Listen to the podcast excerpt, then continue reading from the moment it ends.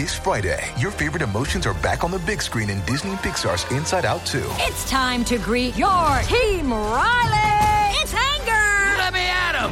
Fear. Safety checklist is complete. Disgust. Ew, ew. Sadness is in the house. Oh, no. Hello, I'm anxiety. I'm one of Riley's new emotions. Disney and Pixar's Inside Out 2. There's a part two? We're going! Rated PG. Parental guidance suggested. Only in theaters Friday. Get tickets now. Hello, and welcome back to another episode of New Books in Film. I'm your host, Greg Renoff. Thank you so much for joining me. Today, my guest is David Konow. David has written Reel Terror, the scary, bloody, gory 100 year history of classic horror films. Now, right up front, I want to confess that before I read Reel Terror and before I spoke to Dave on the phone, if someone had asked me, Are you a fan of horror movies? I would have probably said no. Now, to be sure, I'd seen many of the major classics, such as Jaws, The Exorcist, Psycho, and so on. But I am not someone who would have reached for the first uh, zombie movie I could find on a Friday night to sit in the dark to be scared to death. Just isn't my thing. But after reading Dave's great book and after spending an hour talking to him on the phone, I had to think that maybe I should reconsider my position. Dave is really a passionate advocate for the genre. He has definite uh, opinions about what he likes and what he doesn't like, as you'll hear. Um, he is someone who, for example, as you'll find out, is not a tremendous fan of remakes. Nor is he a big fan of the torture porn genre, which was so popular over the last decade. So what I think Dave really is is as much as he's a fan, he's a true critic. He is going to uh, shoot straight with all of us in this interview, and he is going to lay out what he thinks makes for a great horror film, and also reveal what he thinks makes for a uh, less than uh, entertaining horror movie experience for the viewer. I had a great time talking to Dave. I think that probably will come through in the interview. So appreciate everyone tuning in and listening today. And here it is. Hey, Dave. Hey. How are you doing today? Uh, so far so good. Okay. Um, uh, good afternoon uh, or good evening, uh, Mr. and Mrs. America, and all the ships at sea. Uh, so I'm, I'm reaching Dave from the, uh, the deep in the heart of the San Fernando Valley, and uh, we're going to talk to him today about his great book, Reel Terror, which came out on St. Martin's just uh, a couple of years back. And uh, Uh, actually, about a year back. Actually, it's funny. By the time everybody hears this, um, October second uh, will be the one year anniversary. So Welcome. by the time you hear this, it'll it'll have been out in the world a year. congratulations. Um, and so let me start off with um, uh, asking you to tell us a little bit about yourself, how you came to write this book, and maybe a bit about your background as a writer. Oh, okay. Um, oy vey. Well, it's it's a long story, and I'll try and make it uh, painfully brief if I can. Um, uh, essentially, with uh, writing a book about horror films, I mean, it's I guess it's a cliche answer, but it's like you know, write what you know. And um, I I've been a horror film fan for for many many years.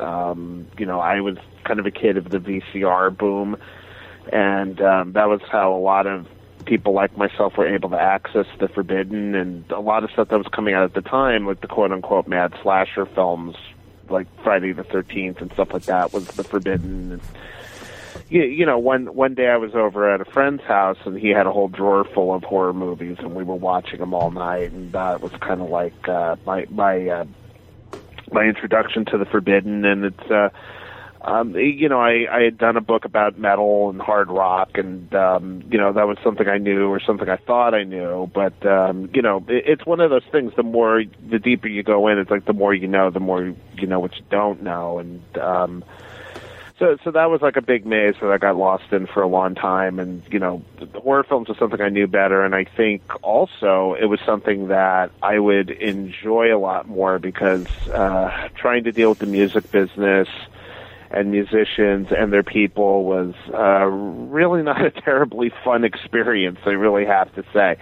Uh, this book, especially the the horror film book, was a lot of fun, and I I enjoyed like every just about every minute of working on it. The people were a lot easier to deal with, and um, uh, you know, because it's like what I went through with Bang Your Head. I mean, it, it got done and it got out into the world, but I also was like, you know, I, I just can't go through an experience like that one more time. It was just way, way too difficult.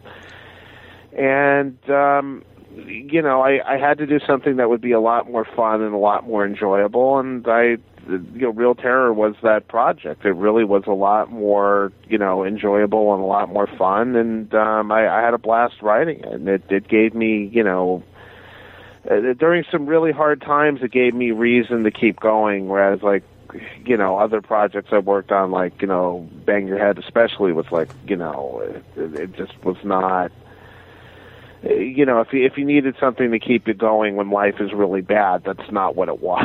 Right. I would I wouldn't recommend working or being around these bands at all because it's just uh, you know, it's it's a, a lot of them are just not fun people to be around, and it's you know that kind of thing. And it's like horror films are like uh, people may think that's a negative force in somebody's life, but I I found it a catharsis really, and writing this book was a big catharsis.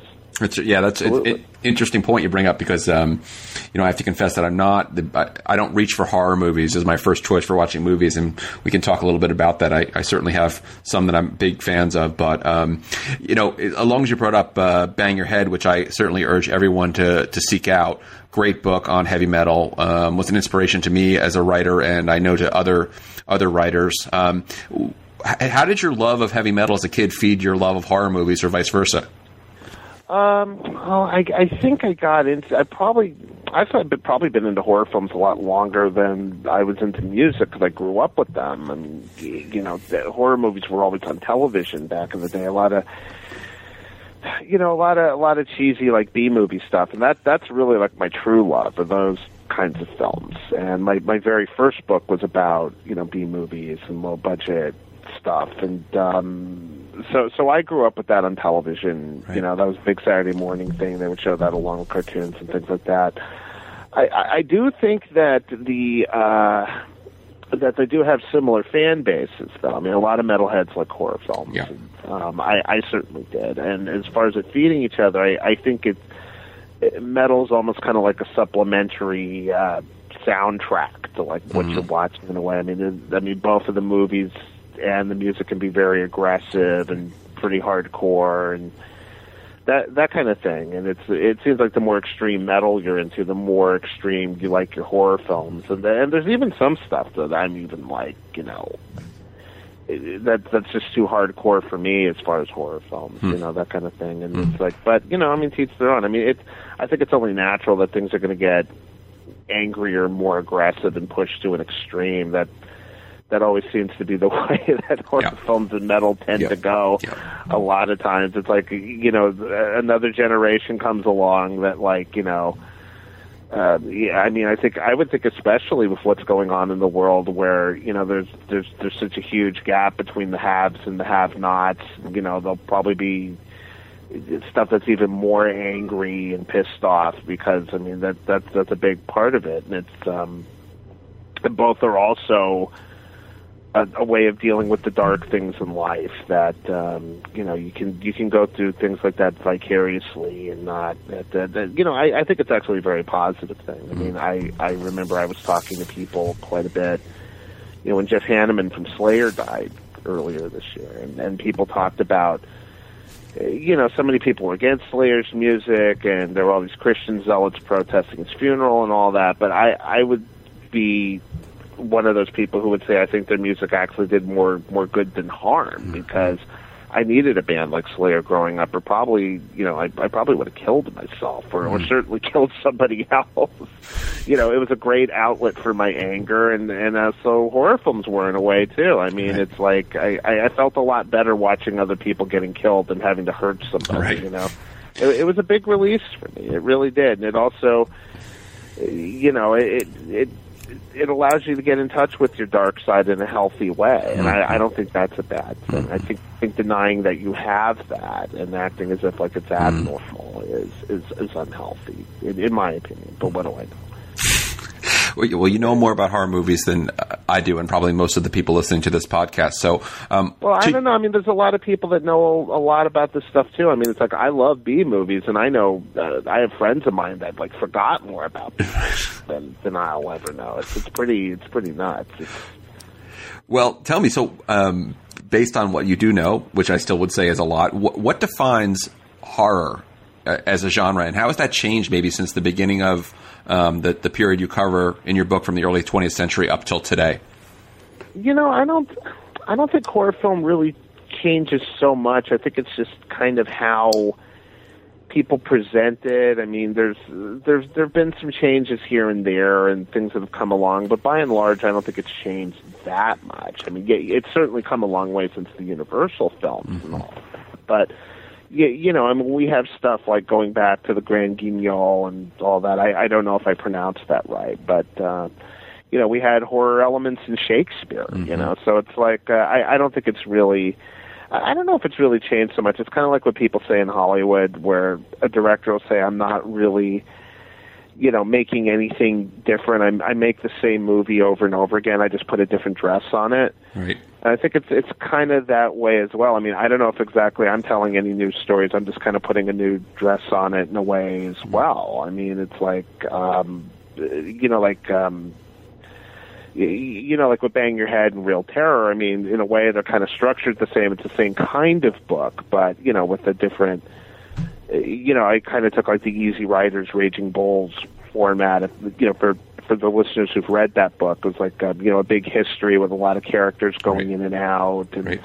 you know, it, it was a span over a longer period of time, but it was that kind of idea. Right. And, right. Uh, but as far as like what constitutes horror, I mean, I, I don't know. I think it's just it's i mean it, it's funny because it's kind of hard to to sum that up in just one little thing i i would just say it's just you know it's just something that taps into what you are afraid of and um i don't i don't know if it's any more complicated than that mm-hmm. you know horror takes you inside your fear and you, it taps into what what you're afraid of. I, I, I really can't think. I, I don't know. I mean, it's like whether you want to use less blood or more blood or more monsters, or you don't show the monster at all. There's a lot of ways you can play around with that, but I, I think a lot of the basic elements are kind of kind of the same, and I don't know if they're really too much too much different. Really, mm-hmm. I mean, I I think it's really how you do it or how you present it. I mean, I've I've said many times that you know with um like with something like Halloween, if if you didn't have a director that didn't have the vision that like John Carpenter had, it would have been just another movie, and it would have been long forgotten because it without any style to it, there's really nothing to it. I mean, it's right. just a guy in a mask running around with a knife, killing people. I mean, we've seen that a million times. There's nothing special about that. It's how it's done, and I think that's where a lot of these horror remakes really don't get it. Is that all these movies, if you don't have something you know a, a unique vision or something interesting or different to say. They're just they're just horror movies, and there's nothing special about them. Right. You know, it's like um, and a lot of these movies are getting remade, and everyone's like, well, yeah, so what? Like, what's so great about that? There's nothing special there, and it's just. uh you know, because a lot of them are pretty basic, and it's what you bring to them that makes them different. Or uh, just kind of like um, if if you didn't have somebody like um, like Steven Spielberg doing Jaws, it would have just been another B movie or another, you know, you know, or just another cheesy film from Universal that would have been long forgotten. Right. Or um, you know, if Francis Ford Coppola hadn't been brought on, you know, to to do The Godfather, it would have just been another movie from the seventies that would be long forgotten. Right. It's, it's it's what you bring of your your vision to it or your point of view, and I think you know when you're redoing movies and things like that, you know, you're just remaking another movie, and it's just like you know, there's nothing special about that. So, so I take it you're um, you're not a fan of remakes, and is there uh, any remake you can think of that, that surpassed the original? Well, I try genre? very I try very hard to avoid them strictly because I mean a lot of these movies are very near and dear to my heart as well as right. everyone else's, and uh, um, you know, there's other remakes for other for other movies that I've enjoyed enormously, like Scarface. You know, I mean, it's like uh, a lot of people probably don't even know there was Scarface in the 30s. You know, that kind of thing. So I, I think remakes can go, you know, can go above and beyond what they originally started as. But I think a lot of the stuff, and, and what I've preached many times before is that you know there's a lot of horror films that are great as they are, and there's no point in remaking mm-hmm. Suspiria or Black Christmas or or Halloween, which which is really blasphemous. There was no point in remaking Halloween whatsoever. It's like why not take a crappy B movie from the from the 70s and try and make it better instead they're making good movies and making them and making them bad. Mm-hmm. So I I just don't see the point of that. Yeah, one of the reasons I was thinking about it too is I just saw that Carrie is being remade for the, the second time, which I didn't even know there was a, a remake in 2002. Okay, so um, circling back to the 1950s, then uh, I didn't know. Speaking of of uh, frightening things that uh, might dwell in your neighborhood, is uh, that the uh, Psycho movie actually was inspired by the Ed Gein serial killer incident in 1957 in Wisconsin. Oh yeah, yeah. In fact, that was kind of the template for a lot of horror films to follow. I mean, it was the inspiration for uh, it was the inspiration for Texas Chainsaw Massacre and many, many other movies to follow. But yeah, Ed Gein was kind of like the template for a lot of modern horror films, especially movies that involve like you know cannibalism and necrophilia and all those other you know wonderful fun fun things. In fact, um, you know, in the 70s, there was a movie made about him that was kind of like a mockumentary called Deranged, which is a pretty good horror film, and um, it's uh, it's um, it's it's still pretty brutal, I would say, even by Mm-hmm. today's standards. There's some stuff in it that's pretty rough stuff. And of course, Slayer wrote. Sorry to talk over you. That Slayer's Dead Skin Mask, of course, jumps to mind. Oh yeah, yeah, yeah. I mean, that's you know, because because a lot of that metal stuff, it all comes from horror movies and stuff like that. Anyway, it's all about like trying to do the scariest thing, Right. or write about the scariest thing imaginable, and that's why we have so much Satanism in heavy metal. Is because of Number of the Beast, which was based on one of the Omen films. Right. And then after that, everybody was writing about six six six and Satan and all that, but that was inspired by Omen too. Right. Right. Um, You know, the uh, the the question I was going to follow up with is is that a, is that excuse my ignorance in this area is that pretty much uh, par for the course that real life murders are inspiration for horror? Do you find that's to I think in that case it was. I, I don't. I don't know about any others. I don't know if Halloween was inspired by anything real life. I mean, like something like Halloween, it was just kind of more like a tradition of how. Um, you know, it was, that stuff like that's just more of like a tradition, or, or like when a stranger calls. That's kind of Right. like a tradition of an urban legend kind of thing, or like these stories you hear about that may or may not be true or you you know it's like John Carpenter once said every every town has a secret and there's usually a house that people believe is haunted or some house where somebody went crazy and uh, something like that so I think it's more based on that I mean some stuff is I, I guess to some extent, but I don't know. I mean, some people, I guess, really do their research and get into serial killers and things like that. I, but I, I don't know how much of it is really based on real life or how much it's like. I, I don't know how much of that was really a consideration. I think now people are like, well, movies have to be more real and more relatable and blah mm-hmm. blah blah.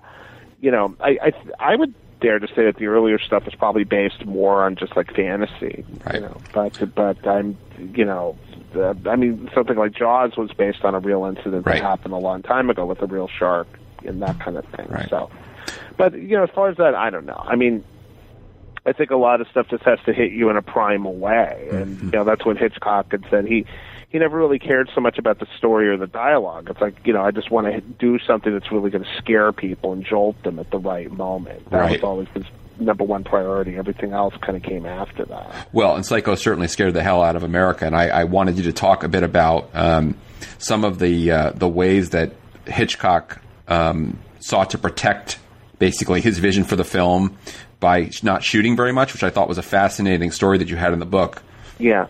Well, he did that on all his films, basically to protect himself from anybody taking the movie away from him and trying to re-edit it. It's like that. That's how he would protect himself, and he would shoot so little that there was no other way you could really cut the movie. There wouldn't be a lot of coverage, and the studio couldn't really ruin it. And um, you know, you talk about stuff based on real life. I mean, a lot of people point to Psycho as the point where the monster was next door. Right. And you know, now we know so much stuff about how you know, uh, you know, we hear of these stories about, oh, I lived next door to that guy, and he seemed so normal, and I had no idea what he was doing in the middle of the night, and yada yada yada. You know, but we didn't see movies like that at that time. I mean, now we see a lot of movies like. So you know, the point was that a lot of people say that was kind of like the big turning point. Was like the like the start of the modern horror film, where like you know again it was like a, it wasn't a vampire or a Frankenstein or a Wolfman. This is something that that could happen and could really be real. And um, you know, and again, it, it, it it's funny how Anthony Perkins always became best known for that role because he was against typecasting at that time. I mean, he was just like this I, I don't know how you would describe it, but he was cast because he was somebody you wouldn't expect or suspect. You know, it's the old Agatha Christie rule of, you know, like it's always the person you least expect or suspect, and that's who did it. Mm-hmm. But but yeah, Car- um, Carpenter. What am I saying? I'm saying, uh, you know, Hitchcock. Yeah, again, that was a lot, and and he went to extraordinary lengths back in those days where um, you know we see, we see this a lot now, and this all comes from Hitchcock, where everything's like top secret and don't give away the ending and all of that. And a lot of people have followed that since, where it's like you, you know, where it's like he really wanted to protect it. And you had to see the movie from beginning to end because Right. if you came in halfway through, you'd really be confused and Right. ruin everything and and all that kind of stuff. And and that really just helped build more momentum and all of that for the for the film because it's like everyone wants to see what's in it and and and audiences like um like in the book Larry Cohen said to me you know audiences are very good about keeping the secret. I mean they did it with the sixth sense they did it with the crying game they did it with psycho and i think you know as long as you play fair with the audience you know it's the, audiences will keep the secret and they won't want to spoil it for somebody. If it's a bad ending they probably won't give it away either but they're not going to recommend you see it not recommend oh you got to see what happens at the end and how it all wraps up. Right, right. Well, today um, we're un- uh, inundated, excuse me, with um, with zombie movies, and I I must confess I didn't know that much about Night of the Living Dead and how it was filmed on such a shoestring budget. Um, can you talk a little bit about that movie and your your thoughts on its lasting influence?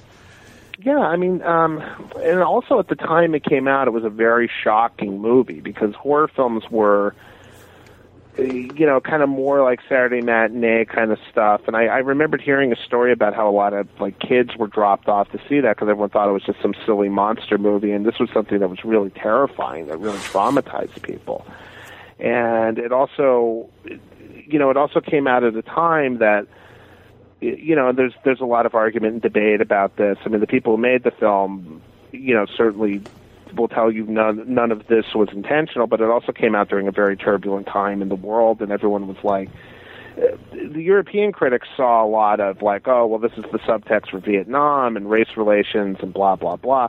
Uh, to the best of my knowledge, and from what everyone told me, absolutely none of that was intentional at all but people picked up on that and could relate to it in some way and people saw it as like a movie of its time and that it grew out of the turmoil of the 60s i think i think a lot of people saw last house on the left as the same way. It's like something that grew out of uh, you know the turmoil of the 60s going into the and the disillusionment of the 70s and how we were living in a really grim dark time and we didn't you know, it, it you know things were just not going well in our country with Vietnam and Watergate and all of that, and so you know, as far as like the impact and the the influence of Night of the Living Dead, I mean, you know, George Romero, I will always credit for inventing the modern zombie mm-hmm. because, you know, you know, z- zombies didn't didn't eat people. They didn't, you know, they didn't. It, it wasn't like what we see now, where like zombies were really, you know, you know, they would just kind of wander around in a trance and strangle people every once in a while.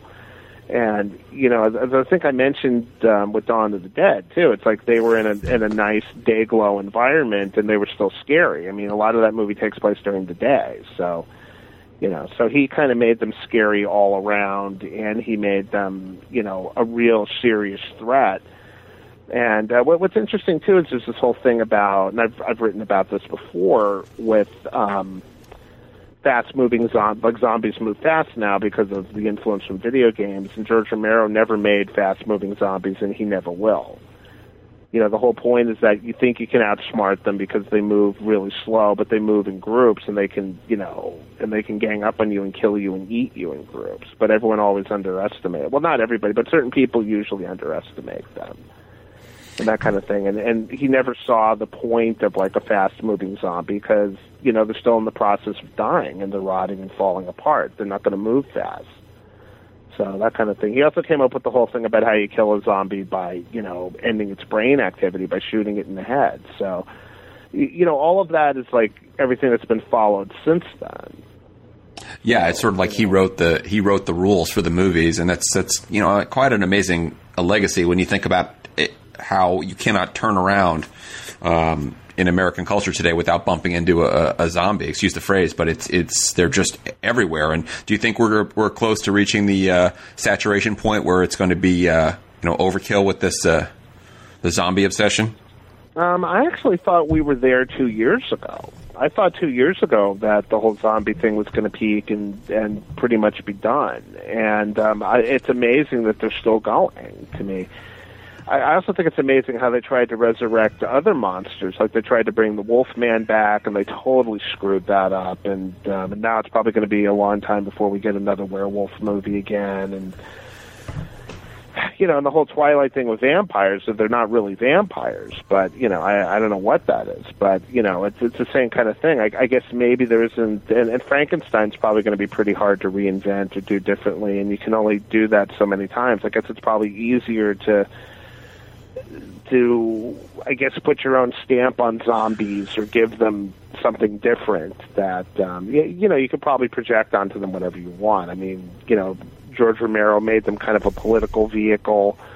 Uh, you know, and other people can do this or that or whatever. I mean, there's there's, a, there's actually quite a bit you can do with them. There's probably a bit you can do with werewolves and vampires too. You just don't see anybody really trying it. Right, Uh, right. You know, that kind of. Uh, and another, of course, uh, I think uh, evergreen theme in, in horror movies is uh, is demonic possession, and of course, The Exorcist Yeah. being the granddaddy of all those films. And um, you had some great stories in there uh, in in Reel Terror about the extremes that um, the director William Friedkin went to to make The Exorcist, from air conditioners to all of these other things he did to create this this environment.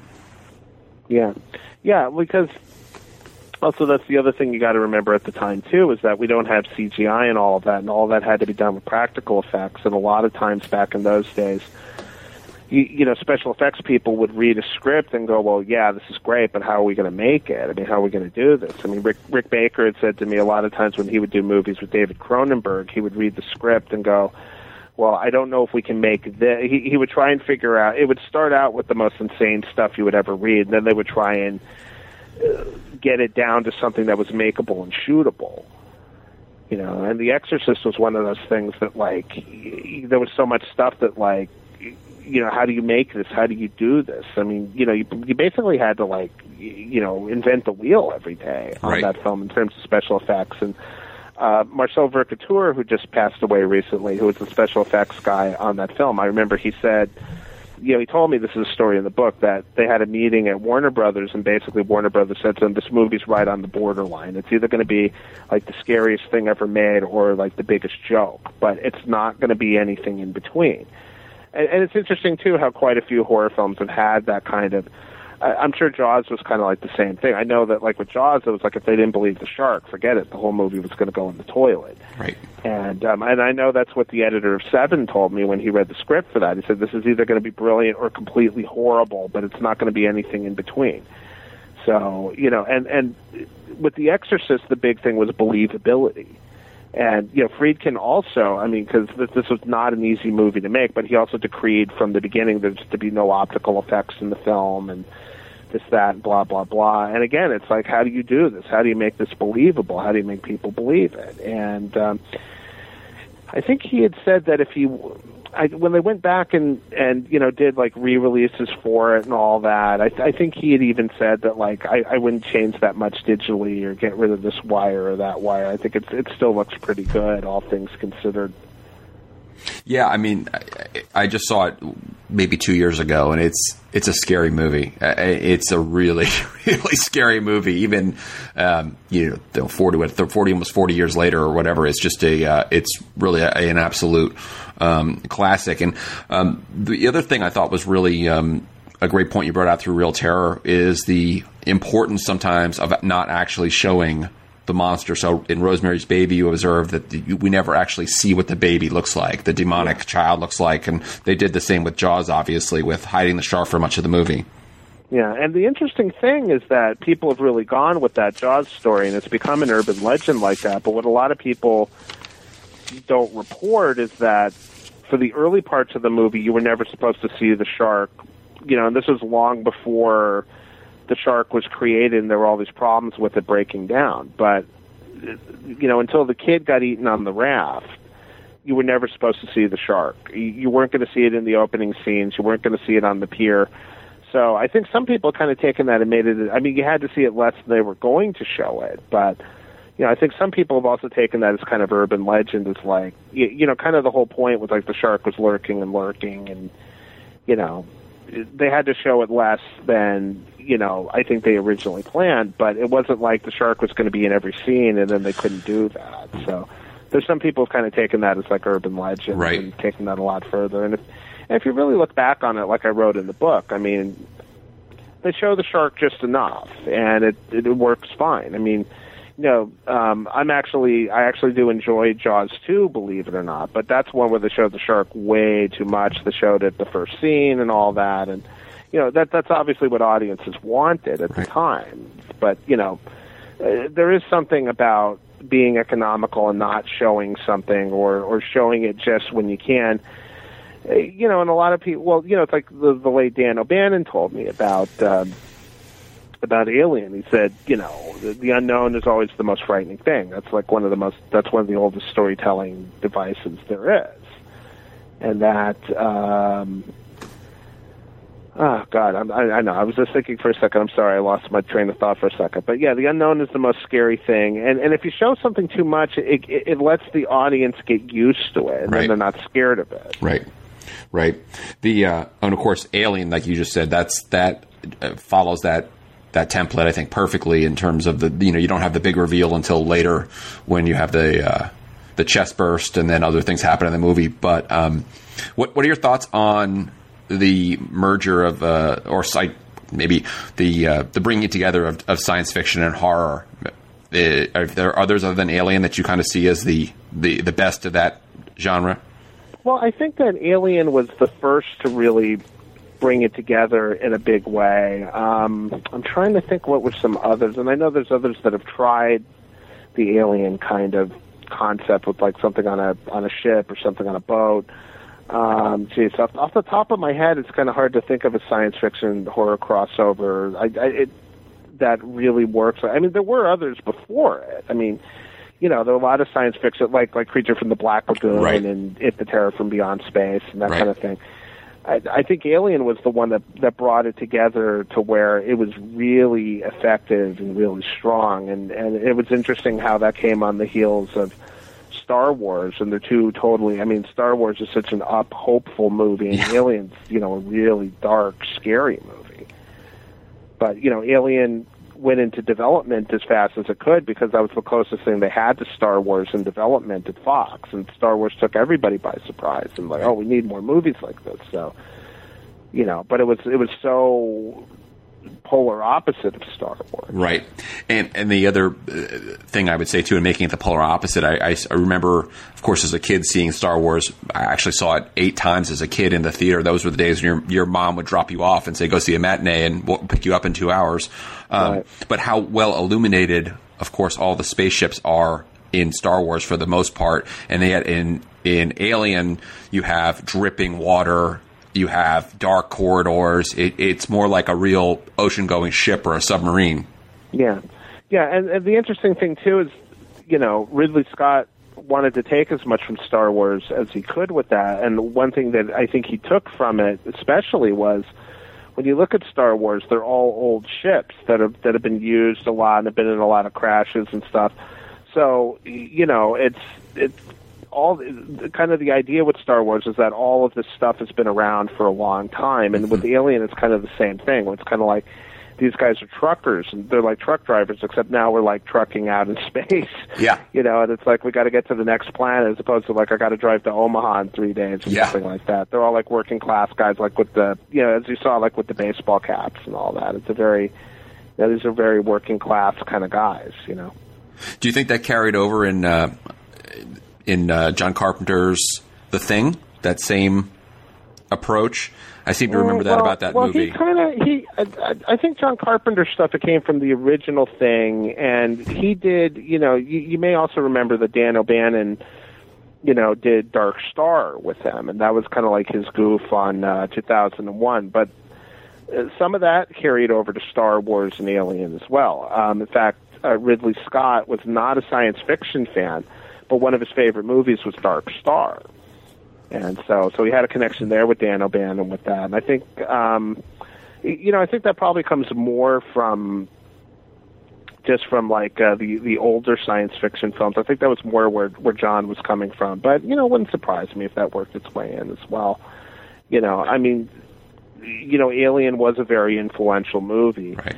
but but I think he was kind of more more more in tune with the with the original, I guess you could say, but also trying to take it in his own way because he loved the original thing so much, and he was like, "Well, I I, I can't remake it and beat it on its own terms. I have to do my own thing with it." Right. That's that's pretty much what he did. And he also gave Rob Bottin, the the uh, the makeup artist, just free license to just run amok and just come up with whatever insane things he wanted, and that's why that movie had so many insane things in it. I mean, it really. uh, And again, that was a big moment for special effects. That was a big time when, you know, like American Werewolf in London and a couple of other movies that broke a lot of ground in special effects were all coming out at the same time, and a lot of these makeup guys were really pushing what was what was possible and what you could do with special effects. Because in those days we didn't have CGI and again all that stuff took place on the set in the camera you know not with optical and that was the other thing too is like a lot of that I, I think they did try to do a computer effect on the thing I, I think I saw a test of it and it didn't turn out particularly well but you know it looked like an Atari video game Right. kind of thing. And um, you know, and at the time, everybody was trying to go for as much realism as possible, even though what you were seeing was clearly not real.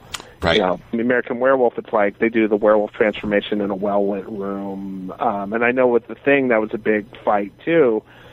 Was they tried to do a lot of that stuff in well lit rooms, and Rob Bottin was kind of like, well, you have to have it more in the dark because with makeup, there's a lot of stuff you have to hide in the dark, otherwise it's going to give away that it's makeup and that kind of thing. But that, but that was kind of what people were going for at the time. It's like should try to make it as real as possible and try and do it in environments you hadn't seen it before. Mm-hmm. You know, because and that's what Roman Polanski used to say. You know, that's why Rosemary's Baby is a really well lit film. He used to say, you know, anybody can scare you in the dark. Let's see you scare somebody with all the lights on. Right, right. Um, the, another thing that I was really quite surprised about uh, in reading Reel Terror, and there were so many uh, revelations in this book for me, um, is about that the critics didn't like The Shining, and I always had this sort of imagined that because it was made by this legend of a director. Um, that with Jack Nicholson starring in the movie, that it was kind of a no-brainer that the critics loved it. No, no. In fact, when it came out, when it first came out, it got killed. And um, you know, I remember seeing The Shining for the first time on cable. God, a long time ago when I was a little kid, and I shouldn't have been watching it. And you know, I, I, I, thought it was a really terrific movie. I couldn't understand why the critics didn't like it. I mean, you can you can kind of see. I mean, I, I think there's a lot of there's definitely parts of it that meander, and there's parts of it where it kind of falls flat. But I think the good stuff in the movie still really holds up very well. Mm-hmm. And you know, the the main thing is, it's like, um, you know, it's it's not a perfect it's not a perfect movie, but the good stuff, and whether you like Stanley, what I was trying to say is whether whether you like Stanley Kubrick's work or not, you know, a lot of his movies, you see them once, and there's things in them that you never forget. I mean, when I saw The Shining, the one time I saw it, there's so much of it I could still remember. Right. 30 years later, just like you see 2001, and there's images that will always stay with you. Right. You know, that kind of thing. So, yeah, it, it, when it first came out, yes, it, it got killed by the critics, and very few of them liked it or got it. But a couple of years later, you started to see that critical opinion on that film did start to turn around. Right. And it's turned around. And again, The Shining's still not a perfect movie, but but it's still you know, it's it's still the stuff in it that's really good, still really delivers. Like I think, you know, the steady cam work in that film is still incredibly well done. And um, you know, it's it's certainly a well made movie. I mean, whether you like Kubrick's movies or not, in terms of pure filmmaking technique, I mean, he really was a master Right. at what at what he did in terms of like the cinematography. All the, all the technical aspects of his films are always excellent. And again, also at the time, what was interesting for me to learn going back was at the time the horror community did not like the film either because I think they kind of felt like he was intruding on their territory in a way. A lot of established horror film directors like David Cronenberg and uh, Brian De Palma were like, well, you know, Kubrick's going to come in here and he's going to, you know, he's announcing he's making the ultimate horror movie, but he really doesn't understand the genre and he doesn't understand this and that and you know, a, a lot of the horror film directors didn't like it either, Right. and, and Stephen King, as we all know, has famously never never liked the film either. I was not happy with how it turned out. And I think that's probably why he's got a lot more control over what's being done with his films now than, you know, I mean, that was the quote in the book that several people told me about how um, he kind of reconciled on some level that, like, your book is your book and the movie's the movie. I mean, because people asked him several times. You know, he said this to several people I interviewed who worked with Romero. It was probably on Creepshow when they were working, and people said, you know, well, well, how do you feel about how Hollywood's ruined your books? He said, well, they haven't ruined my books. My books are on the shelves behind me. They're in all the bookstores. You can read them. You know, they haven't ruined my books. Yeah. So the, that, that's kind of how he looked at it. But I think with The Shining after that, I think he had more control over what he was doing. And there's this whole thing about how um, if he's not happy with how the movie came out, you can't use his name in the advertising and, and all that. And you'll notice with Carrie, you haven't seen his name on the posters anywhere.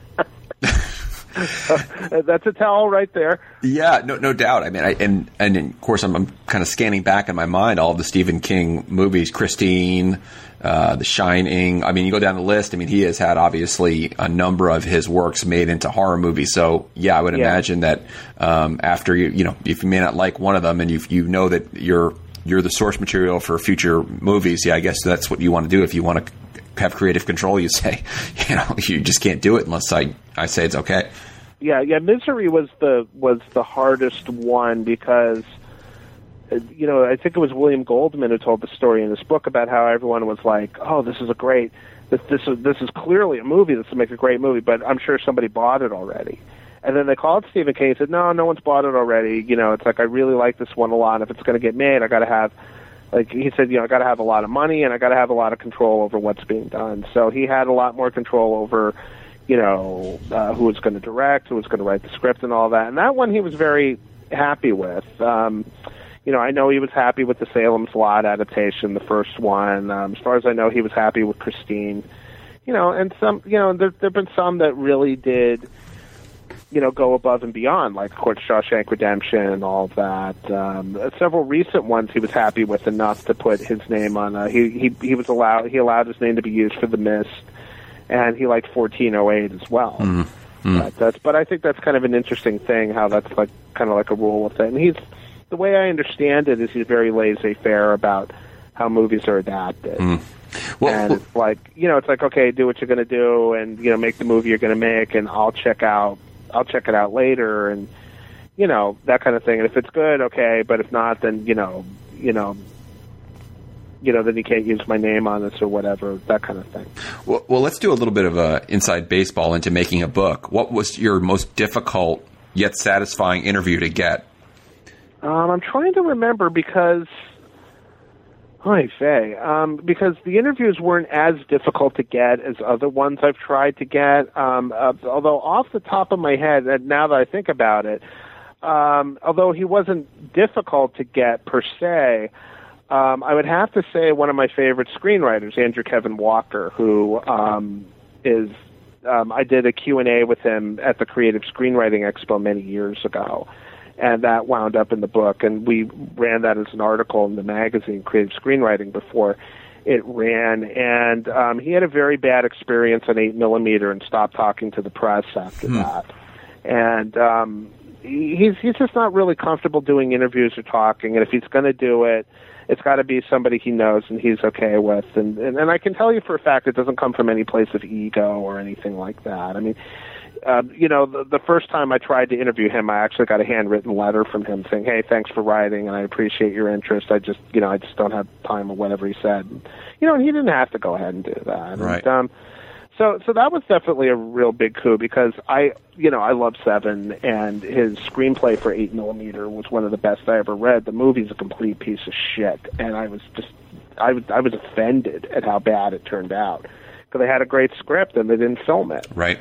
And from what I understand, that's what happened with the Wolfman too. Um, you know, I liked his draft of the Wolfman. From what I understand, it, that that got wrecked beyond repair too. But um, so so that was definitely one. Um, you know, horror film people.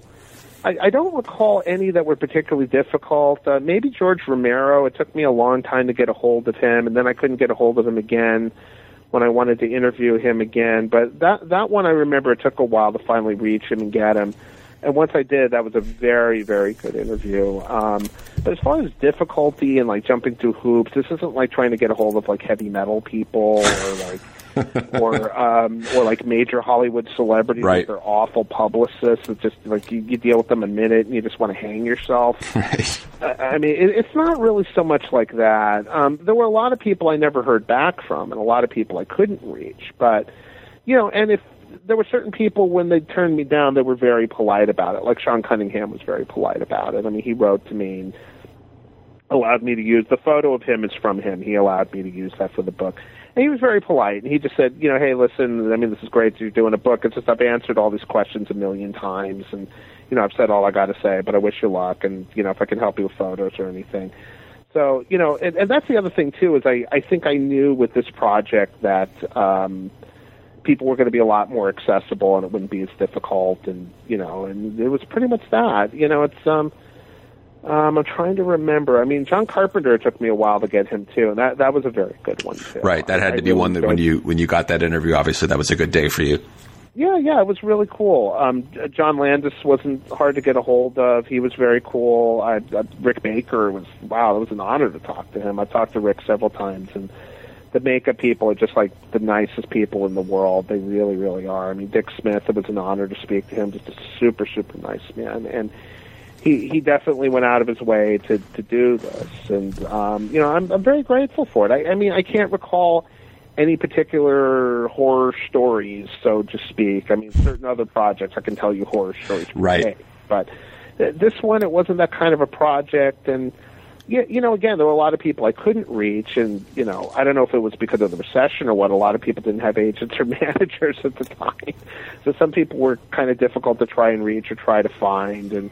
But you know, I didn't have the usual, just uh, the usual nightmares that often can come with trying to reach people and trying to get stuff like that done. I, I, nothing, nothing comes immediately. Sure, sure. Well, um, tell me and tell our listeners um, what would be your, your top three movies if you were going to um, have to squirrel yourself away for one night and uh, maybe be your last night of watching movies on Earth? Oh God! I, and the funny thing is, is I don't know if there would be a horror film on there. If we want to talk about horror film, Well, it, it'll be for I our like purposes. horror because I like the classic horror films. I just don't know. Uh, in top three, that's tough. Um, oy vey. I mean, and people ask questions like this all the time, and I really don't know how to answer them. Um, as far as like horror nights, what I would what I would watch. Um, Boy, that's a good question. I really don't know. I mean, um, and and one I would probably pick ones you wouldn't expect because like one of my all-time favorite horror films of all time, even though I don't know if you can consider it in the same league as like Psycho or something, that was but was Creepshow, which I've always loved. Um, you know, The Thing. I've I I will always have a place in my heart for when a stranger calls. Mm-hmm. Uh, let's see what else. Um, oh boy, I'm trying to think. Uh, probably Jaws too. Uh, if, if it was going to be my last night on Earth, I probably want to see that one more time before I go. Did you say Jaws two or Jaws? Oh no, Jaws. Jaws as well is what I meant. I was just asking because you said you were you liked Jaws too. I do, but it's not Jaws. You know, it's not the it's not the original Jaws. Um, trying to think what else would be in the book that I would um, that I would definitely want to see before, uh, like on my horror bucket list. I guess you could say uh, probably Phantasm too. That Yeah. one's an the, the the first Phantasm movie is an enormous fun. And uh, definitely brings back a lot of memories for me because I was coming of age when that movie came out, and you know that kind of thing, and I was too young to see it. But I, I remember being scared by the TV commercials for it. Well, the uh, the thing I wanted to make sure we say about your book, Reel Terror, is that you have a true encyclopedic knowledge of these um, of these movies, and uh, I, I, know you're you're a modest person, and you won't you won't come out and say that, but I'm going to say it for you. And uh, you know, is there a, is there a movie that you think American audiences have overlooked, American fans that that you really love and would love to see sort of get its due? Oh, let's see. Years ago for Fangoria, I did a story on a movie called Let's Scare Jessica to Death. That's a long lost horror gem that um, I don't think has the audience it should today. That's a really interesting, different, and you know, fairly scary movie. It's a really neat little low budget gem that um, I enjoyed writing about and enjoyed going back and revisiting a lot. Um, you know, other guy, other cult guys, it's hard to say because, like, I think it, it's great that like Mario Bava is like now getting his due. The Italian horror filmmaker, he's done a lot of great stuff. Can you? Can you... People are starting to catch on that like this is a great guy and right. this is somebody who. Um, um, uh, but that one first comes to mind. Let's scare Jessica to death. And there's some other more obscure ones that were starting to get their due too. It's like something like Death Dream um, I, I I'm not sure if that movie totally has its due, but I remembered seeing that on Elvira when I was a kid and being really blown away by it. Um, the the Bob Clark, um, Alan Ormsby film. Uh, although that one may have already had its due or is in the process of getting its due. I mean, you can't say that about um, you know like another Bob Clark horror film like Black Christmas. I mean, that's like one that I think people have seen and you know and really know that's a really terrific horror film. Right. Um, maybe something like, although it's it's definitely flawed and it has its flaws. Um, I, I think The Fog is actually a pretty neat Mhm. little neat little horror film. I always had a soft spot in my heart for it. It's uneven and it has its flaws, but it's definitely well worth checking out. Um, you know, I it was a success when it came out. I think I, I do kind of remember there was a bit of a disappointment at the time because you know it was, it was kind of like after Tarantino did Pulp Fiction and everyone was expecting something as as wild and irreverent, and it wasn't. And you know, I mean, Halloween was such a big phenomenon when that came out. I think a lot of people were expecting kind of more of the same, and you know, you know, you you can't really strike lightning like that so many times. Although I think he did with the thing. And actually, the funny thing is, you know, my favorite John Carpenter film isn't a horror film at all. It's Assault on Precinct 13. So, you know, it's. So I, I I don't know. I mean, but off the top of my head, I would say that um, I don't know if you could technically consider this a horror film, but um, since I was a kid seeing it on the Z channel, I've always been a big fan of Brian De Palma's Obsession. I think that's a great movie, even though I don't know if I would call it a horror film. Uh, the Fury, which is kind of more of like a horror film, that's that's starting to get its due again. And uh, there's quite a few horror films I should go back and take a look at. But you know, for every you know, it's just like for every huge band, like a Van Halen or a Metallica, there's tons of little bands that very few people remember that should Right. be better remembered. And same thing with horror films. I'm sure for like every Halloween, there's like all these other movies. Oh man, that was a great movie, and no one remembers it like it should, and you know Right. that that kind of thing. What you know? I'll, we have one more question, and then we'll, we'll move on to our, our close here.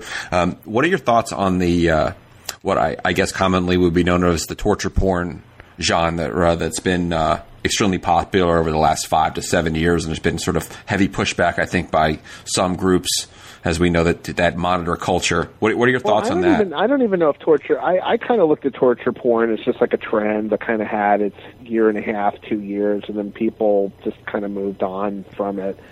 Um, you know, I, what do I think of it? Not much. I mean, I think I've always been of the opinion that shock value for the for the sake of shock value is stupid, and I think that's essentially what torture porn is. I don't Right. think it's really saying anything deep or introspective. I'm not against it you know, it's if people want to watch it, that's great. But it's like, you know, you see all these Eli Roth movies, like, yeah, great. I mean, you're acting out all your, you, you know, your your rape and revenge fantasies against every chick who wouldn't blow you in high school. Yeah, great. Can can you do anything else? right. You know, it's like, can you make any other kinds of movies, or is this all you do? I mean, Right. you know, it's like, I mean, that's fine he wants to do it. I don't care. It's just, you know, you wonder, like, can you make any other kinds of movies? You know, can you make a movie that's really scary? You know, like that kind of thing. You know, yeah. Um, that's that's that's kind of the way I look at No, it. I mean, I, I kind of I kind of felt from the beginning that it was just a trend, and trends just come and go, and Right. it's like, you know, it's like I, I don't know. I, I, I don't know. I I don't watch those movies. I'm really not that interested. I'm not against them. I'm not against censorship, and you know, I'm not. You know, I'm against censorship in any way, shape, or form. I mean, let them let them be made, let them be shown, and you know, it's. Uh, but you know, again, I think it just kind of came and went pretty quickly because I don't think there was really that much to it. Really, I think it's just again, it's a bunch of people acting out like you know their their revenge fantasies against you know the chicks that wouldn't fuck them in high school and all that, and that's kind of all there is to it. I don't really see much else to it, Right. frankly. The um, the, the the traditional last question on the New Books podcast, Dave, is about um, your current upcoming or upcoming projects. Uh, what are you working on now? How can people get in touch with you? Um, let's see. Well, you can get in touch with me on Facebook, and I'll also give you my email where you can reach me, K O N O W D at pacbell.net. You can also look me up on Facebook. And as far as my next project, I can't give away too much, only because um, I've had two ideas stolen out from under me, including maybe this one. uh, you know, maybe somebody got a book about horror films out a lot faster than I did, and maybe he was aware that I was working on one. Maybe, maybe not. Uh, I have to be a little vague about that, but uh, it taught me a very valuable lesson about telling people my ideas, especially considering a lot of people could be listening to this and could uh, potentially steal this idea too. Um, what I will say is it will make a very good companion volume to Reel Terror Okay. And that's all I'll say about that at the moment. I am working on something else. It's coming together slowly but surely, as books usually do. Um, you know, I'm still not up to the point where I can churn out a book every six months like a lot of people do. And you know, I know the publishing industry needs to be fed, but you know, it's um, you know, I, I'm still not working that fast as an author just yet. But uh, yes, I have other stuff, and I also write regularly uh, for the website Tested and uh, Tested.com. You know, it's uh, run by the MythBusters guys, and I'm very proud to be a contributor for them. I also write daily for a website called TG Daily, TGDaily.com. And um, there's some other stuff I have coming up in the future for some other publications as well. And uh, um, just you know, just Google my name, and you'll you'll see quite a few things pop up. And uh, there's quite a few things coming up in the future that uh, you know, if you like this book, there's other stuff um, that I'm doing for other publications and websites. Uh, I'm out there. I'm around. Well, we appreciate it very much and appreciate you coming on. And I will, I will say this that a, a friend of mine recently said to me that about another individual who will remain nameless that says he doesn't write, he types. And so you are most definitely a, a, uh writer and, uh, yeah, cranking out a book in every six months. I think that would be, uh, well, I'm sure it can be done. I'm not sure what the product It is. And can be. is- I need to work a lot faster. And actually, you know, that that quote was taken from Truman Capote, and he said that about Jack Kerouac. Okay, well, there you go. so I'll try have to and get. take that with a grain of salt in that regard. See that? I'm- Because I'm- Jack I'm- Kerouac could write, but, uh, but but yeah, that's that's Truman Capote who started that uh, that particular insult, and uh, you know, hey, I'm just uh, you know, I'm not Truman Capote or Jack Kerouac, but but damn, I work hard. That's all I can say. You know, it's like I work very hard, and to, to anybody out there who reads and enjoys my stuff, and even if you don't enjoy my stuff, at least you took the time to read it, and hey, I appreciate it. Thank you very much. Hey, Dave, we appreciate it. Um, again, Reel Terror, the scary, bloody, gory 100 year history of classic horror films was published by St. Martin's Press in 2012. It's an excellent book. As I mentioned already in the podcast, I'm not the biggest fan of horror, but I certainly found a number of things in the book to uh, kind of challenge my beliefs and to uh, really get me uh, thinking a little bit harder about what it uh, means to be really scared when you're sitting in the dark watching a film. Hey, Dave, I appreciate it. Thank you so much. Oh, my pleasure. One last thing, if I could add, um, that's also what I've tried to go for in life as well, is that if you know nothing about metal or horror or whatever I'm writing about, you can still read it and enjoy it anyway. So even if you're not a, a horror film fan, um, I, I still think there's an entertaining story to be told in here. And, and of course, Bang Your Head, The Rise and Fall of Heavy Metal, is still in print. Yes, yes. In fact, uh, believe it or not, we are coming up on the 11th anniversary, November 12th. It came out into the world, and it's it's been in print and out there in cyberspace for in November. It'll be 11 years. Is there is there ebook available of that? Yes, there is. Well, and, And that makes Amazon, you. Goodreads, all that stuff. It's it's still out there. Well, Dave, I, Dave, I got to say that most definitely makes you a writer. If you have been uh, your your print book has been turned to an ebook, you have you have graduated. So again, thank you so much, and hopefully you'll come back on when you have your next unnamed project in the world. Yeah, and, and, and by then it will have a name. Okay. Thanks, Dave. Cool. My pleasure. Okay, bye bye. You've been listening to a conversation with Dave Konow about his book Reel Terror, the scary, bloody, gory 100 year history of classic horror films. which was published by St. Martin's Press in 2012. I'm Greg Renoff. I've been your host for this episode. Thank you so much for tuning in and listening.